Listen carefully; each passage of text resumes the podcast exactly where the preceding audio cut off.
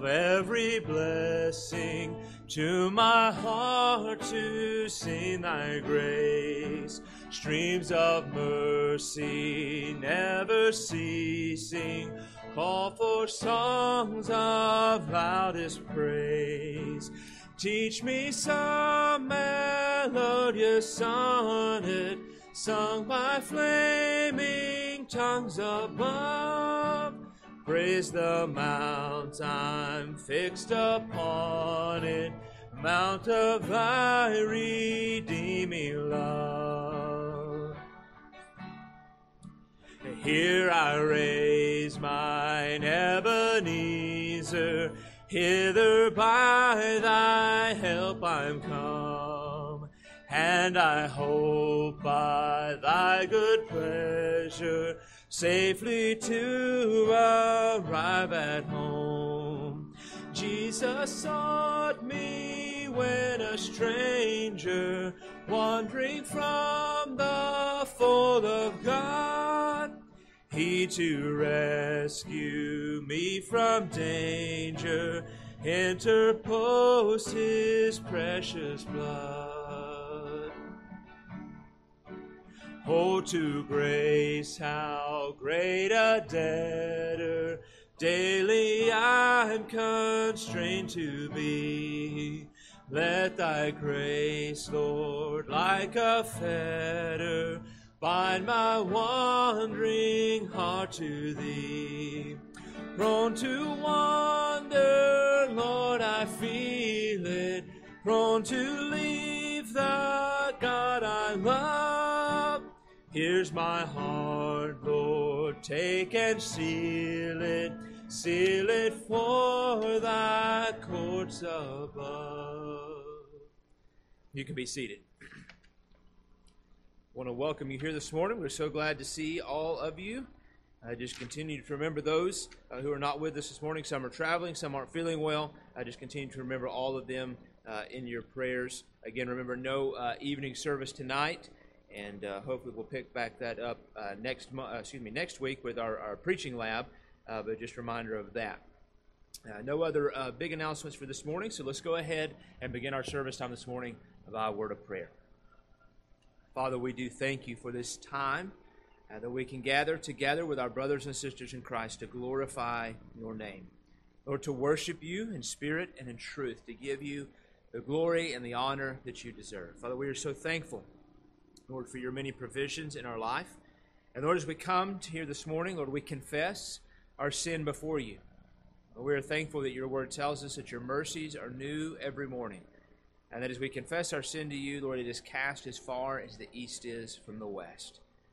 Lord, as we fight against the flesh and we fight against the world, Lord, there are days where we are disappointed in the way that we respond. And Father, we pray that you would forgive us for our failures, forgive us for our sins, forgive us for the things that we have done that we should not have done, and the things that we did not do that we should have done. We thank you, God, that you see us not of who we are, but who we are in Christ. That we are clothed in His righteousness, that His obedience is what you see in us. What a glorious thought to know that all of our sins have been forgiven because of the work of your Son. As Lord, we come today and we want to rejoice and celebrate because we know that our sins are forgiven. We know that we have a right relationship with you. And Father, we know that our home is with you forever in heaven. And so we pray today, God, that we will glorify you in every part of this service. We ask all of these things in Jesus' mighty name. Amen. Now let's look together at our catechism question for this morning inside your bulletin. It's catechism question number six. I will read the question, and then we will all read the bold text together. Who are the three persons of the one being God? God the Father, God the Son, and God the Holy Spirit. Where does Scripture teach this? 2 Corinthians 13 14. May the grace of the Lord Jesus Christ and the love of God and the fellowship of the Holy Spirit be with you all. Our next hymn this morning is hymn number 10, How Great Thou Art. Let's stand together as we sing. Hymn number 10.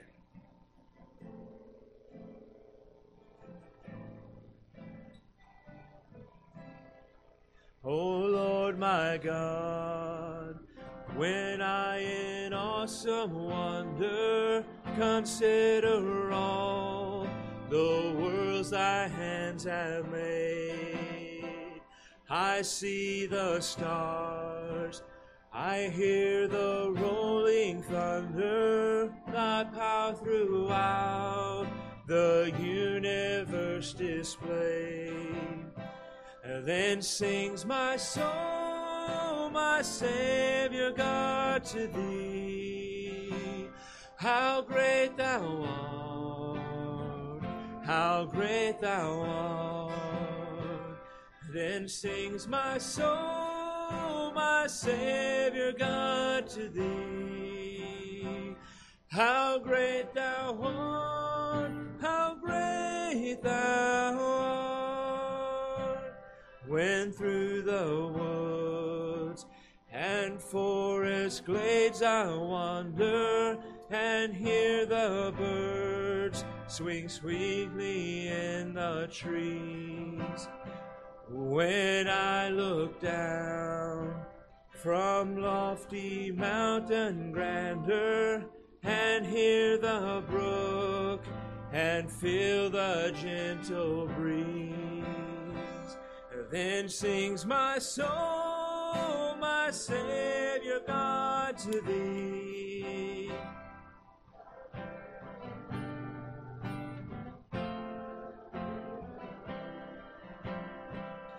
Then sings my soul, my Savior God, to thee.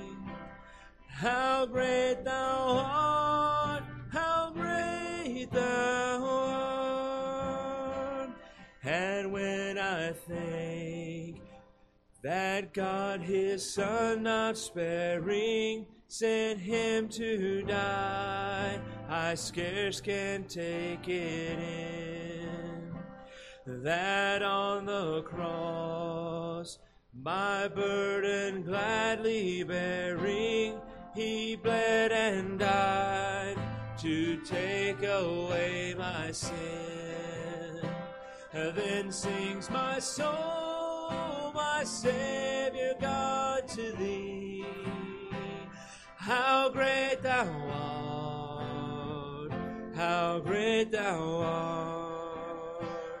Then sings my soul, my Savior God, to thee. How great thou art, how great thou art when Christ shall come with shout of acclamation and take me home. What joy shall fill my heart? Then I shall bow in humble adoration and there proclaim, by God, how great thou art. Then sings my soul, my Savior God, to thee. How great thou art, how great thou art. Then sings my soul, my Savior God, to thee. How great thou art, how great thou art. Amen. Our next song this morning is In Christ Alone. It's there inside your bulletin. Let's sing that together.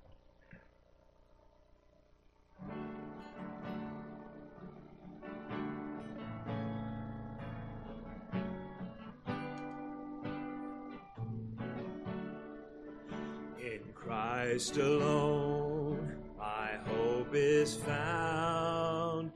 He is my light, my strength, my song this cornerstone, this solid ground, firm through the fiercest drought and storm.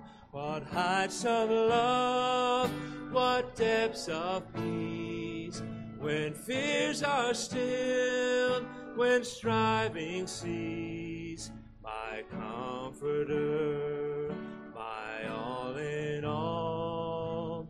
Here in the love of Christ I stand.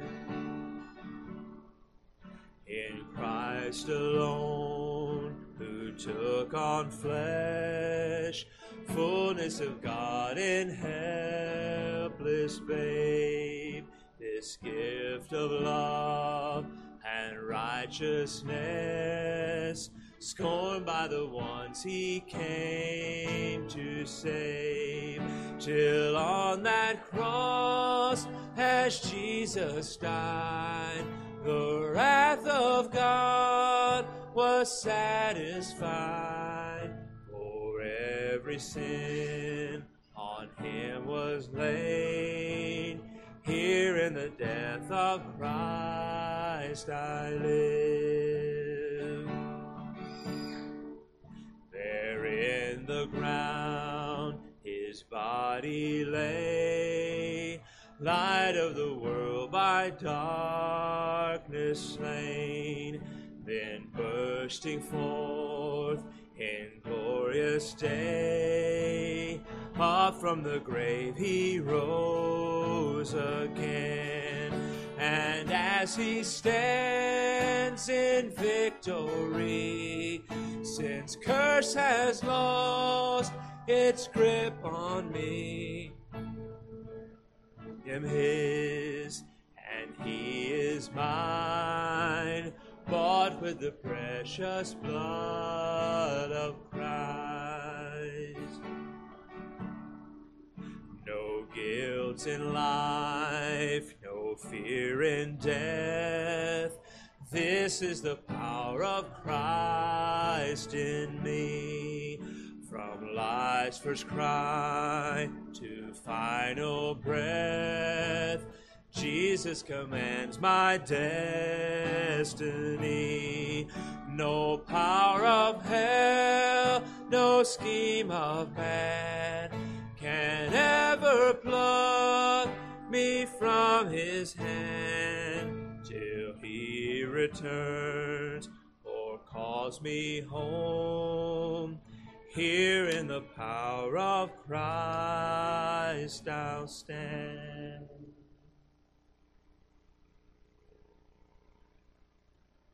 Good morning.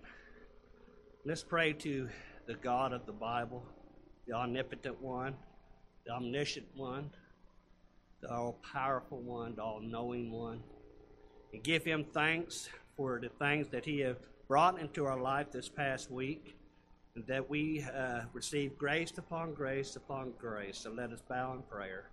Father, as we come before you today, Lord, we are most definitely blessed beyond measure, a people that have been received into your family.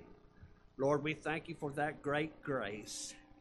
And Lord, at this time of so many things attacking us this past week, it was your grace that gave us strength to move forward.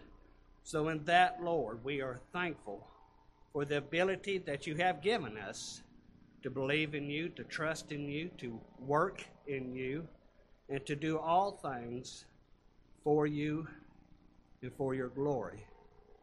So we pray this day, as reflecting back this past week, that you have provided everything that we have needed and taken away things that we did not need and continue to kill our idols. So, Father, with thanksgiving, we bring forth our offerings and our tithe that we may truly give to you what you already own, that we may do it with a thankful heart. And for the glory of the Lamb, we pray these things in Jesus' precious name. Amen. You may be seated.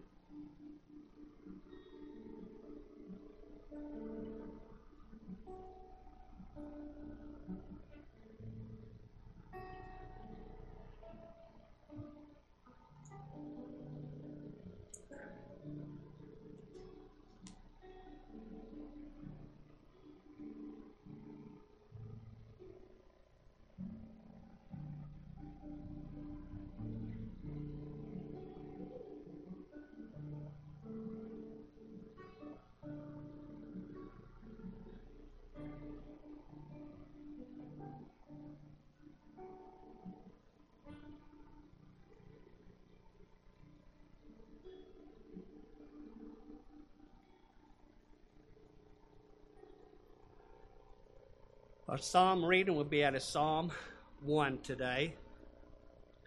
Psalm 1. And what a thankful psalm that we have that we are able to look upon this Christ. And how blessed we truly are as we continue and look upon the sermon coming here in just a few minutes. So in Psalm 1, we read, How blessed is the man who does not walk in the counsel of the wicked, nor stand in the path of sinners, nor sit in the seat of scoffers. But his delight is in the law of the Lord, and in his law he meditates day and night. He will be like a tree firmly planted by the streams of water, which yield its fruit in its season, and its leaf does not wither, and in whatever he does, he prospers. The wicked are not so, but they are like chaff which the wind drives away. Therefore, the wicked will not stand in the judgment nor sinners in the assembly of the righteous, nor the Lord for the Lord knows the way of the righteous, but the way of the wicked will perish.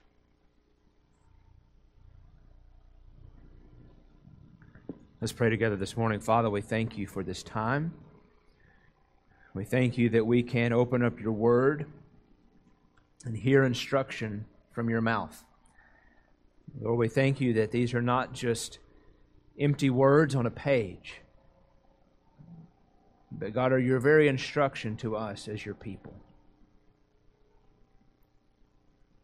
Lord, help us to understand and to believe and to cherish that if we want to know your desire for our life, that it's found inside the pages of your Bible.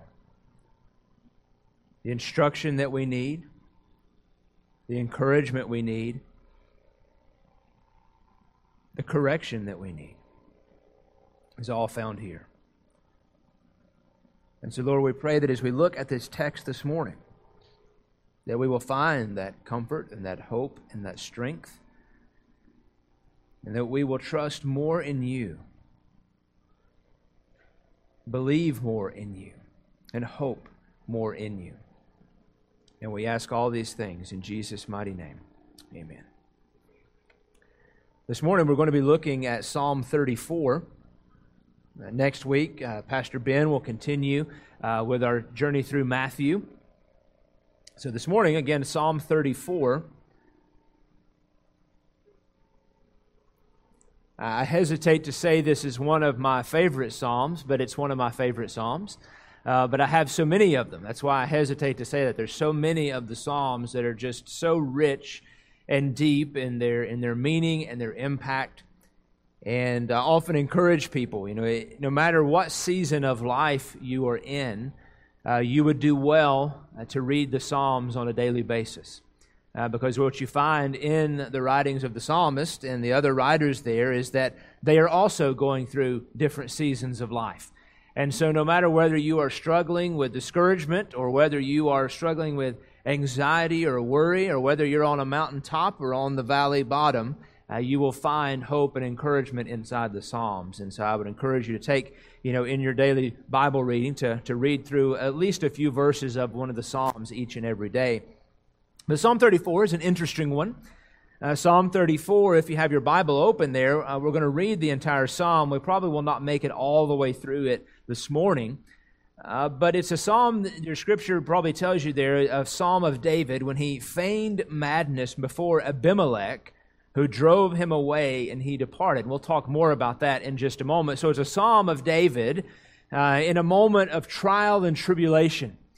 And, and, I picked this psalm this week as I was thinking about what I wanted to preach because uh, it seems to be a time right now on many different fronts and aspects where people feel overwhelmed and where people feel discouraged and are struggling. And so I, I hope this morning uh, that this psalm will bring you great encouragement to your soul and to your spirit. And I think if we read it in the same manner of which the psalmist wrote it, with the encouragement that he hoped to give to the people of his day, I believe that we will walk away in the same fashion.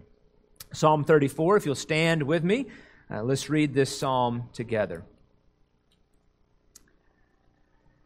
I will bless the Lord at all times. His praise shall continually be in my mouth. My soul will make its boast in the Lord. The humble will hear it and rejoice. Oh, magnify the Lord with me, and let us exalt his name together.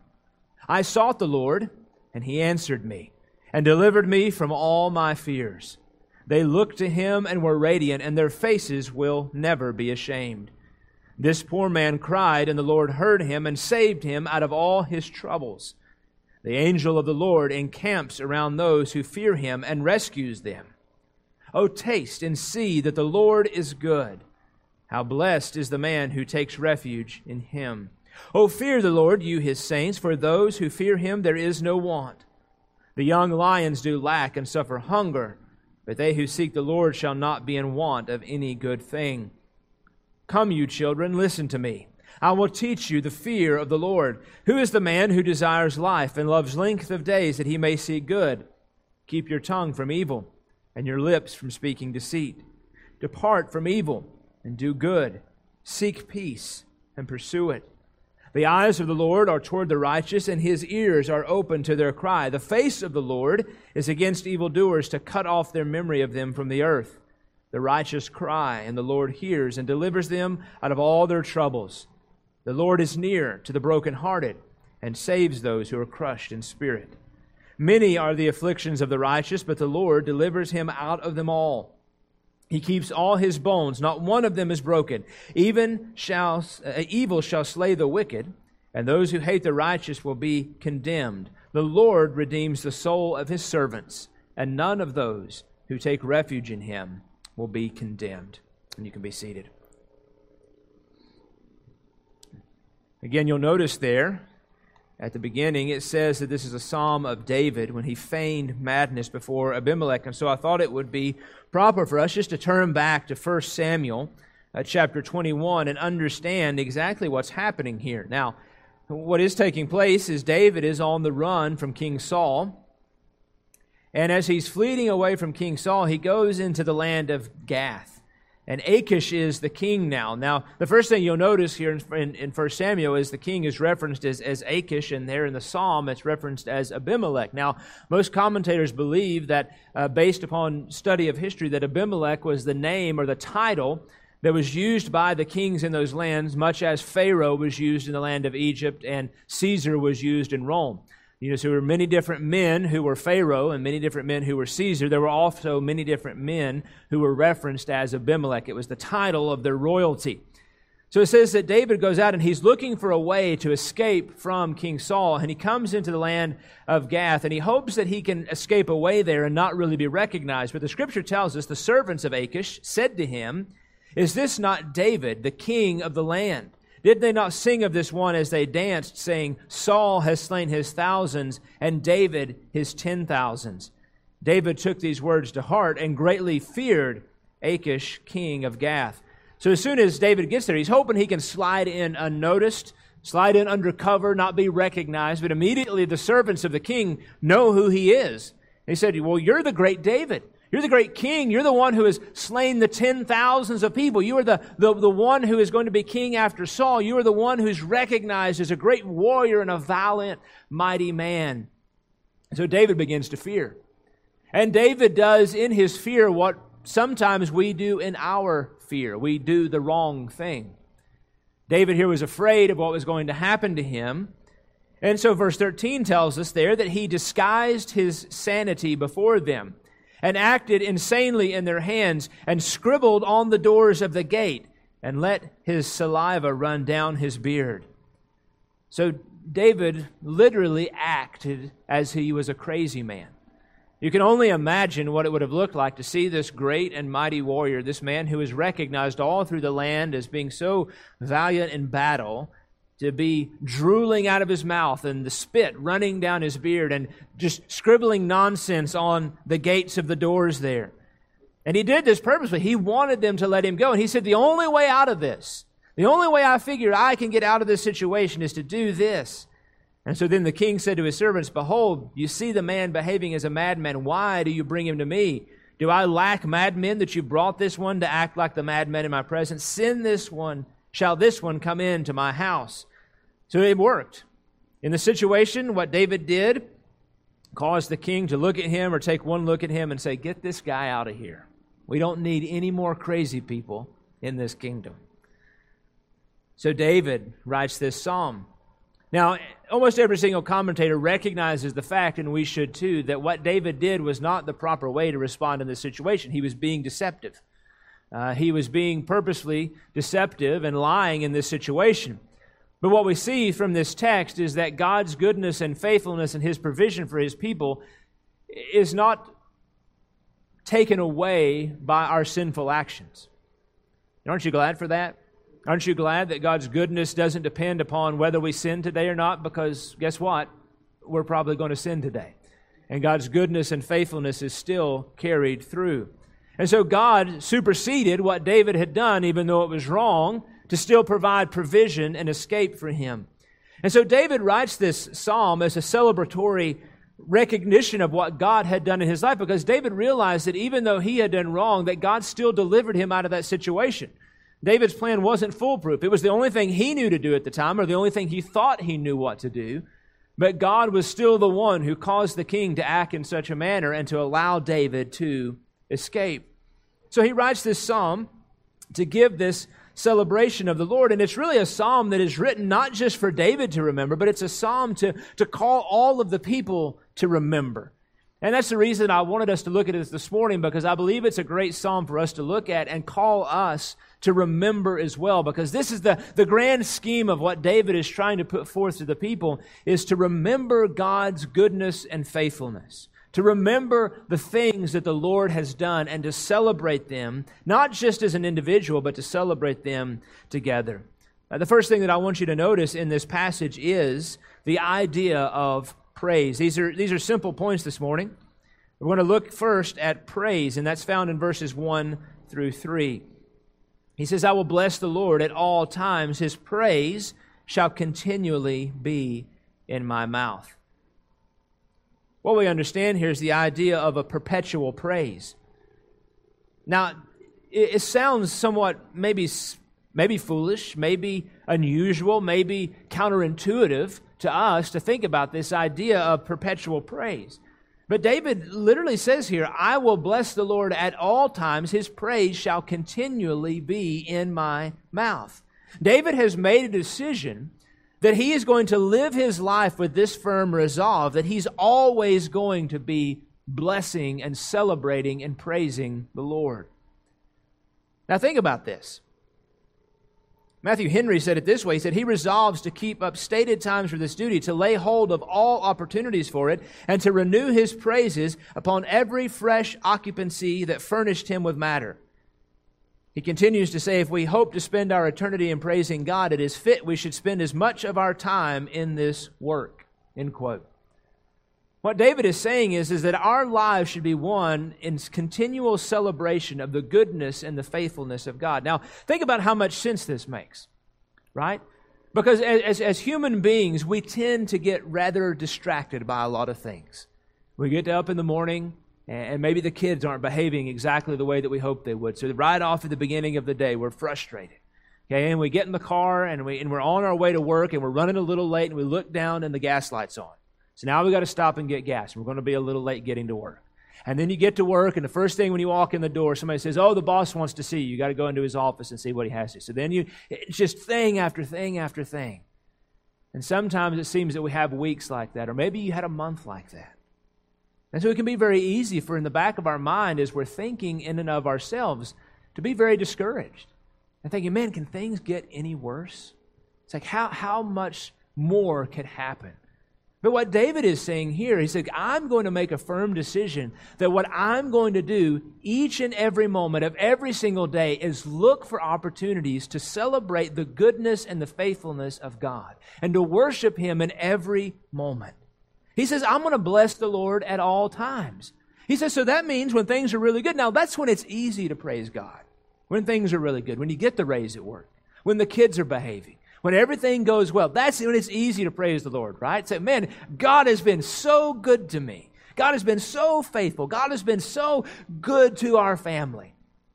But then somebody gets sick, or you lose your job, or the water heater breaks, and all these other things. Now, in those moments, it's like I don't know that any of us, in our natural human ability, we come home at the end of the day, you go ready, you're going to take a shower, you turn on the hot water, there's no hot water. You go downstairs, and not just only is there no hot water, but there's water all over the basement floor. I don't think for any of us the first response is, is Praise the Lord! The water heater's busted. But this is what David says.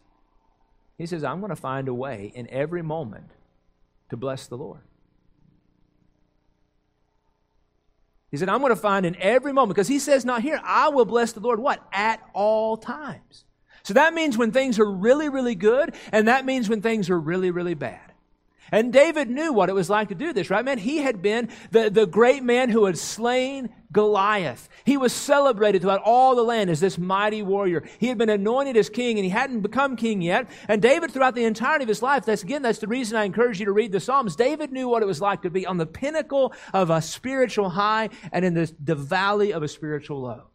And he says, in the midst of that, I'm going to praise the Lord at all times. And the reason that he says this is because he's made this decision. This is what we have to do as well. We have to make a decision that in every situation, let's look for a way that we can bless the Lord and praise the Lord. You say, well, how do you praise the Lord when your water heater's busted? Well, you can praise the Lord first off that you had a water heater, that you had hot water to take a shower, that you have a house that that water heater sits in. There's all kinds of things. If we choose to look, we can find a way in every situation to celebrate and to praise the Lord. Mr. Bradford, who was a Christian martyr, said of Queen Mary when he was about to be tried before him, he said, If the Queen be pleased to release me, I will thank her. If she imprisons me, I will thank her. And if she chooses to burn me, I will thank her. Now you look at a situation like that and you say, Well, how in the world? Could anybody have that kind of mindset? Well, because this is the mindset of David he had. I am going to praise the Lord no matter what happens. Why? Because he's good. Brothers and sisters, when good things happen to us, God is good and faithful. And when bad things happen to us, God is good and faithful. He does not change regardless of our circumstances. He is not susceptible to what happens to us in this life. His goodness and faithfulness and His glory and His splendor and His majesty does not change by what we experience here on this earth. He is always good. And so David says, I will bless him at all times. And notice what he says there in the continuum of that verse. He says, His praise shall continually be in my mouth. So he's not just talking about a mental assent to God, saying, okay, in the back of my mind, I'm always going to be continually looking for these things. He says, no, I'm going to verbalize them as well. That his praise will always continually be in my mouth. Think about what an encouragement it would be to your family, to your neighbors, to your coworkers if we were always having this same kind of attitude about praising the Lord and his goodness and faithfulness. Let's be honest. When something good happens to you, when you experience or you get something new, how often do we thank God for that to others? Because listen, when you get a raise at work, or you get a new car, or you get a new home, or, or or, something fantastic happens in your family, oftentimes we share that news with people, don't we? We want to call somebody up and tell them, hey, listen, guess what just happened? You'll never believe what happened to me at work today. You'll never believe what happened to me this week. But when we do that, how often do we say, you'll never believe what God did for me this week? We might sometimes, but probably not as often as we should. And so David here is saying that I'm going to praise the Lord continually. His praise shall continually be in my mouth. I'm going to let everybody I come into contact with, I'm going to let everybody I know about the goodness and the faithfulness of the Lord. So this is a perpetual praise. And David goes on to say that he's going to boast in praise. He says, My soul will make its boast in the Lord. The humble will hear it and rejoice. Now, I don't think any of us in this room typically would think of the idea of boasting as a positive thing. Usually, when you hear the word boasting, you think of it in a negative connotation because you think of that individual you knew growing up who was always boasting about themselves, about how great they were and how fantastic they were. I, I remember very vividly uh, when I was in high school, we had this one kid in, in class who it didn't matter what you had done or what you had, he had done it better and he had one better than you did. And so we would purposefully come up with the most outlandish stories and things in class. The teacher was even in on it. And we would come up with these things just to see if he would try to have one bigger and one better. And he always, without fail, every single time did. See, he was a boaster. And boasting, most of the time, in and of ourselves is sin. Because we, brothers and sisters, we have nothing to boast in. In, in our sinful self, in our weak, frail human existence, there is nothing good about me that I can boast in save the Lord Jesus Christ. He is the only thing that I have to boast about. He is the only good thing that is in me. And so this is exactly what the psalmist is saying. He says, if I'm going to boast, now David had a lot that by worldly standards he could boast about. He had slain Goliath, the man that the entire nation of Israel feared. They were quaking in their boots. Not one soldier from the nation of Israel could walk across that field and face Goliath. And here was David, this young shepherd boy, walked out and killed the mightiest warrior that the world had ever seen at that time. David had a lot that he could boast about by worldly standards. But he said, My soul will make its boast in the Lord. He said, He is the one who I'm going to exalt. He said, Everything about who I am, he said, if you look at me and you think that I'm a somebody or you think that I'm great because of the things that I've accomplished, understand and realize it's only because of the goodness and the faithfulness of God. It's only because of what the Lord has done in me. It's only because the Lord has chosen to use me. That's what David's saying. He's saying, I, am not an anybody. I, I'm a nobody. But he knows the one who is everything. He knows the one who takes care of it all. He says, My soul will make its boast in the Lord. And then he says, The humble will hear it and rejoice. Because listen, when we're boasting in and of ourselves, nobody cares. Nobody wants to hear. But when we boast in the Lord, it is an encouragement to our brothers and sisters in Christ. Because listen, we can have the tendency to look at somebody and think, man, I, I, really wish that I could do that, or I really wish that I could be used to the Lord that way. Well, take hope and encouragement, brothers and sisters, that you can. God has no respect for a person.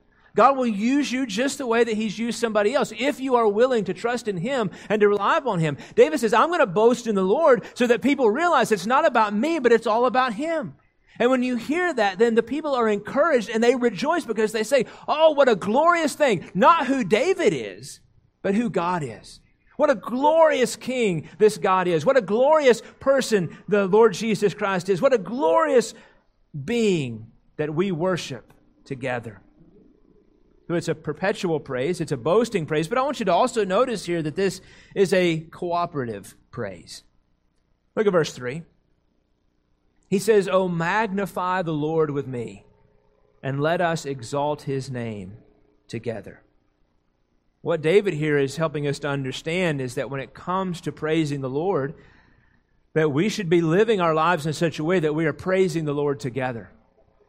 He, he's talking about the idea of, of, of testimony and celebration. Uh, one of the things that I think that, uh, and, and we, I think we have a pretty good uh, handle on this at our church, but it could always be better, is sharing with one another about the things that the Lord is doing in our lives. And the reason that we do that is not because we're bragging, but because we're boasting in the Lord. We want to share what God has done. And as we share what God has done, that's an encouragement to one another. And then David says that as we do that, that we rejoice in the Lord together. There's this beautiful concept here, even in the Psalms, of the idea of corporate worship where God's people are brought together in order to worship the Lord in celebration of His goodness, not just to us as individuals, but His goodness and faithful to all of us as the body of Christ. As I look around the room this morning, I can think of so many situations as in each of your individual lives that is worth rejoicing and celebrating together because God is good and God is faithful. So here's this idea of praise a perpetual praise, always being on our mouth, a boasting praise, boasting not in us but in the Lord, and a cooperative praise where we praise the Lord together as the body of Christ look at the praise. The second thing I want you to notice in this text is the idea of deliverance. Look at verses 4 through 7. He says, I sought the Lord, and he answered me and delivered me from all my fears. They looked to him and were radiant, and their faces will never be ashamed. This poor man cried, and the Lord heard him and saved him out of all of his troubles. The angel of the Lord encamps around those who fear him and rescues him. Oh, taste and see that the Lord is good. The idea of deliverance. First thing in this passage of deliverance is there's a place that we call upon. Look at what David says. He says, I sought the Lord. Now, again, David was a mighty warrior. But by reading this passage in 1 Samuel, what we understand is that even as this mighty warrior, even as this accomplished figure, David still had fear.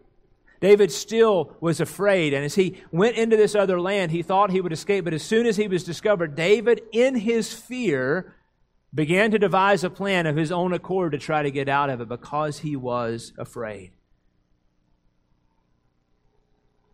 And so David helps us to understand that in our time of fear, in our time of need, that we have a place to call upon, and that place to call is upon the Lord. He says, I sought the Lord. I, I sought him out. I prayed to him. I called to him. Now look at this precious promise here. He says, And he answered me and delivered me from all of my fears. One commentator said, Let us go to the Lord let us call upon him and watch all of our fear disappear. What a promise that is.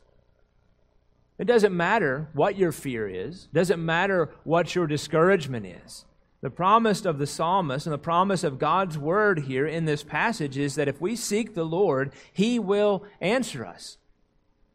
My brothers and sisters, I, I think sometimes we, we miss how incredible those promises are. Because God does not hear the prayer of the unsaved. The, the only prayer that God hears of the unsaved is the prayer when they cry out to Him in repentance. That is the first prayer that He hears. Other than that, their prayers are just bouncing off the ceiling.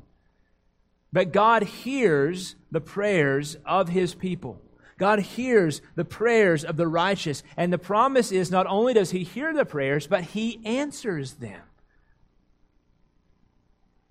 Who among us as a parent has not heard the cry from a child or cry from our children and not gone to them when they needed us? Right? As a parent, you understand as the, the, the, older your kids get, you can understand between a cry of fear and desperation and a cry of, of just trying to get something their own way. Okay? You know what it sounds like. And so in the middle of the night, you hear a child screaming out in fear. There is no parent who says, ah, well, whatever, they'll get over it. No, you immediately, you get up and you go to them and do whatever you can to absolve that fear. And if we, as sinful human beings, respond in such a way, so much more so does the God of all creation, who loves his people, respond to us in those moments of fear and desperation. The psalmist says that he sought the Lord, he answered me and delivered me from all of my fears. We have a place to call. The second thing he tells us is we have a place to look. Because he says they look to him and were radiant, and their faces will never be ashamed. We look upon the goodness and the faithfulness of who God is. It's just this idea of beckoning and, and remembering who God is. It's looking upon Him and His Word. Obviously, we can't look upon God as a, as a being because we can't see Him in this place. We can't look upon God in, in, in, the physical sense, but we can look upon Him in His Word and in His promises and in the truth of who He is. And it says the idea of looking upon him is it, it, changes the faces of the people who look to him because we see his goodness and his faithfulness and we will never be put to shame. That means we'll never be discouraged. That means we'll never be put aside. He's not going to cast us away if we look unto him. God is not going to push aside those who love him. Not, is not going to push aside those who are his own. So we have a place to call and a place to look. And look at the promises of this. David is very honest in this psalm, as he is in many of his psalms. He says, This poor man cried, and the Lord heard him.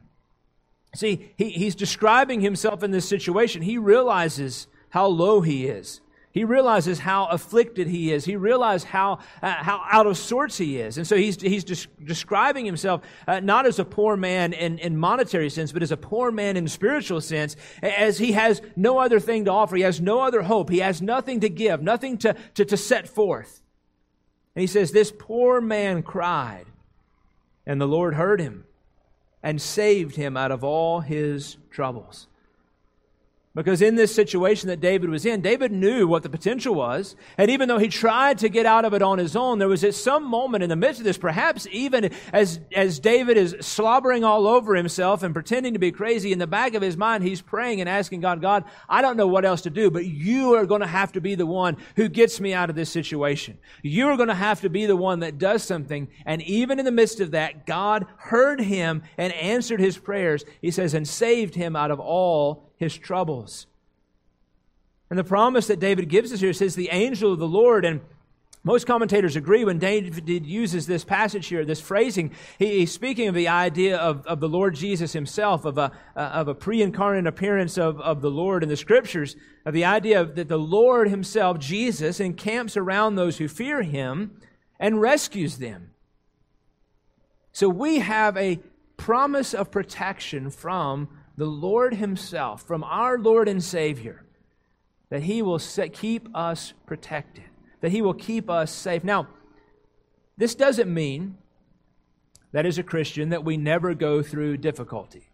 Doesn't mean that as a Christian we never go through trial and tribulation. It doesn't mean as a Christian that we never have difficult seasons. But what we find here is that God's promise is that we will not be destroyed we will not be overwhelmed. God will keep us and protect us. God will watch over us.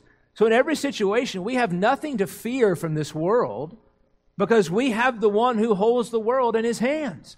We have nothing to fear of what this world has to offer, what this world may bring against us, or what uh, things may come uh, uh against us as individuals, because we have the Lord on our side.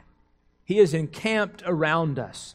You think about the idea of a city and, and the city being protected by an entire army camped around all four sides, watching and waiting for the enemy. This is the, uh, the picture that David is trying to paint for us. That Lord Jesus Christ is on every side for us, watching and waiting and giving us protection. The third thing I want you to notice in this passage is the provision. So we've looked at the praise, we've looked at the deliverance. I want you to look at the provision in verses 8 through 10.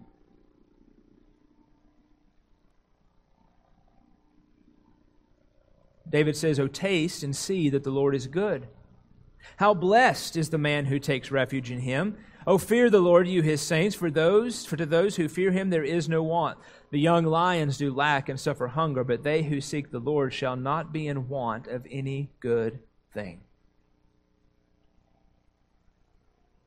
David now calls this idea of the Lord's provision for us.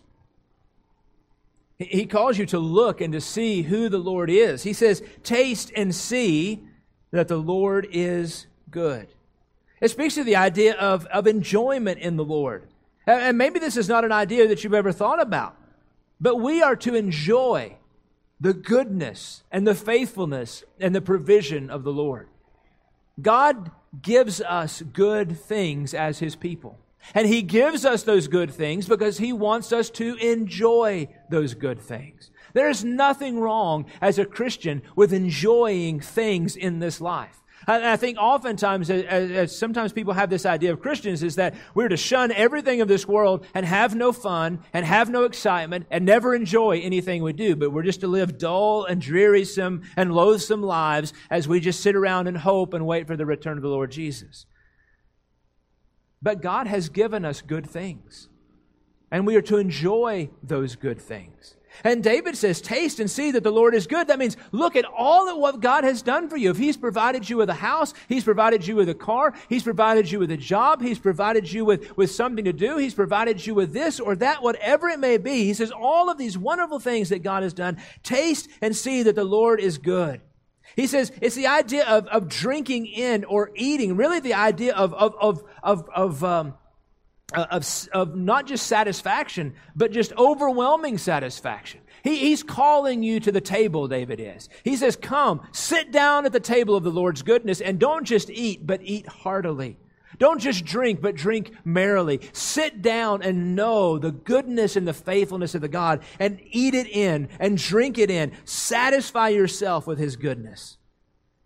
As he says, How blessed is the man who takes refuge in Him. We can take refuge in a lot of things. We can trust in a lot of things. And there's nothing wrong with, with trusting in certain things in this world. But, brothers and sisters, if our ultimate trust and refuge is not in the Lord, then we've got it all wrong.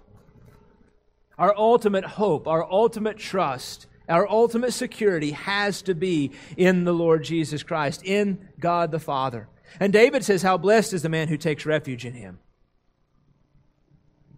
Because if we take refuge in him, we know that everything will be taken care of.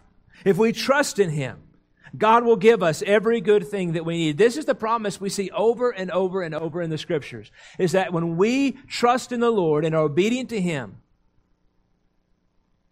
that God handles everything that we need. Remember Matthew chapter 6? We're not to worry about what we will eat or what we will drink or what we will wear, right? For your heavenly Father knows you have need of all these things, but seek ye first the kingdom of God and his righteousness, and all these things will be added unto you.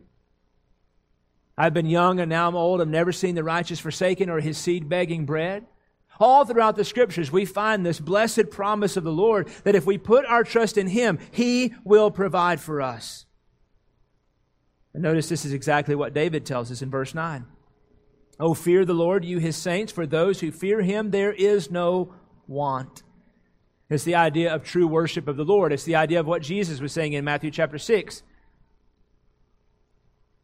If we seek the Lord, if we're obedient to him, seek after his righteousness, then all these things will be added unto you. This is what it means to fear the Lord. It's the idea of true worship. It's the idea of understanding who God is and not just understanding who he is, but seeking to be obedient to everything that he has called for us to do because that's what true worship is. True worship is not just saying how great God is, but taking that idea of how great God is and applying it to our lives so that we live like we believe that God is that great. Because it's easy to give God mouth service. It's easy to give mouth service to people and talk about, oh, I believe that God is great and mighty and holy and just and righteous and wonderful and omnipotent. But do we live that way? Because the true fear of the Lord is evidenced by the way that we live our lives. We can say that we believe God is just and holy, but do we live our lives like He is just and holy? And David says, if we fear the Lord, there is no want. I mean, that, eh, that's an incredible thing to think about that. Look at verse 9, the second part. For those who fear the Lord, there is no want. That means God gives them and provides for them everything that they need. It may not be everything that they desire. If we're honest with ourselves, there are certain things that we desire that we could not blame the Lord for not giving us because we don't need those things. And the promise of the Lord is not that He'll give us everything we want, but everything that we need. For those who fear him, there is no want. And David reiterates this promise. He doesn't just say it once, but he says it twice. And I think he does so because he wants to get the point across to all of us because this can be, I think, especially for us in, in 21st century America, we have a lack of understanding of the goodness and the faithfulness of God in situations like this we really, I think, in, in a grand scheme of things, I don't think this is too grandiose of a statement to say, but in, in, in America in the 21st century, I think we have lost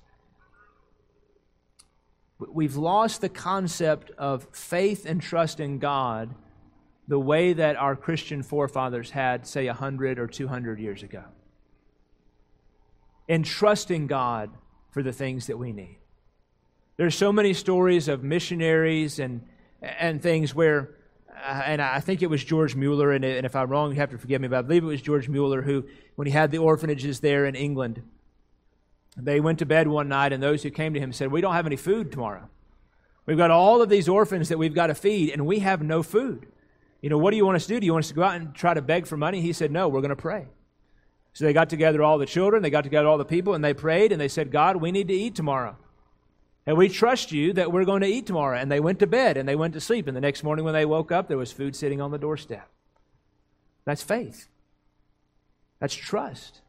Because what does the scripture say here? He said, Those who seek the Lord shall not be in want of any of good thing. For those who fear the Lord, there is no want.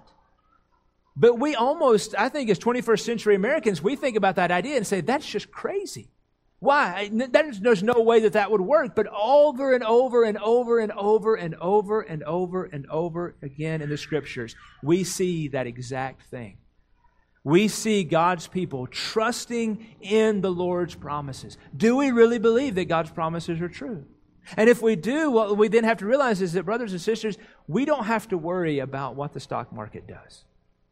We don't have to worry about who the president is. We don't have to worry about all of those things because it doesn't matter who the president is. It doesn't matter what the stock market does. It can go up, it can go down, it can bottom out and crash, or it can zoom to the ceiling.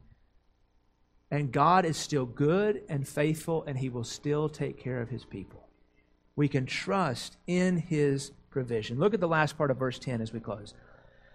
He said, The lions, the young lions, do lack and suffer hunger. The young lions is a reference to the disobedient, to the evil, to the wicked. Speaking of those who would uh, attempt to attack the righteous, says, They do lack and suffer hunger. But what does he say there at the end? But they who seek the Lord shall not be in want of any good thing. It is God's supply and his provision for his people. So, brothers and sisters, as we look out at a world that is oftentimes filled with fear mongering, at a world that is oftentimes filled with discouraging thing after discouraging thing. Let's look to the scriptures and hope and trust in the goodness and faithfulness of our God. He has done so many wonderful things for us already, and He will continue to do so many wonderful things for us. That's the promise that we have.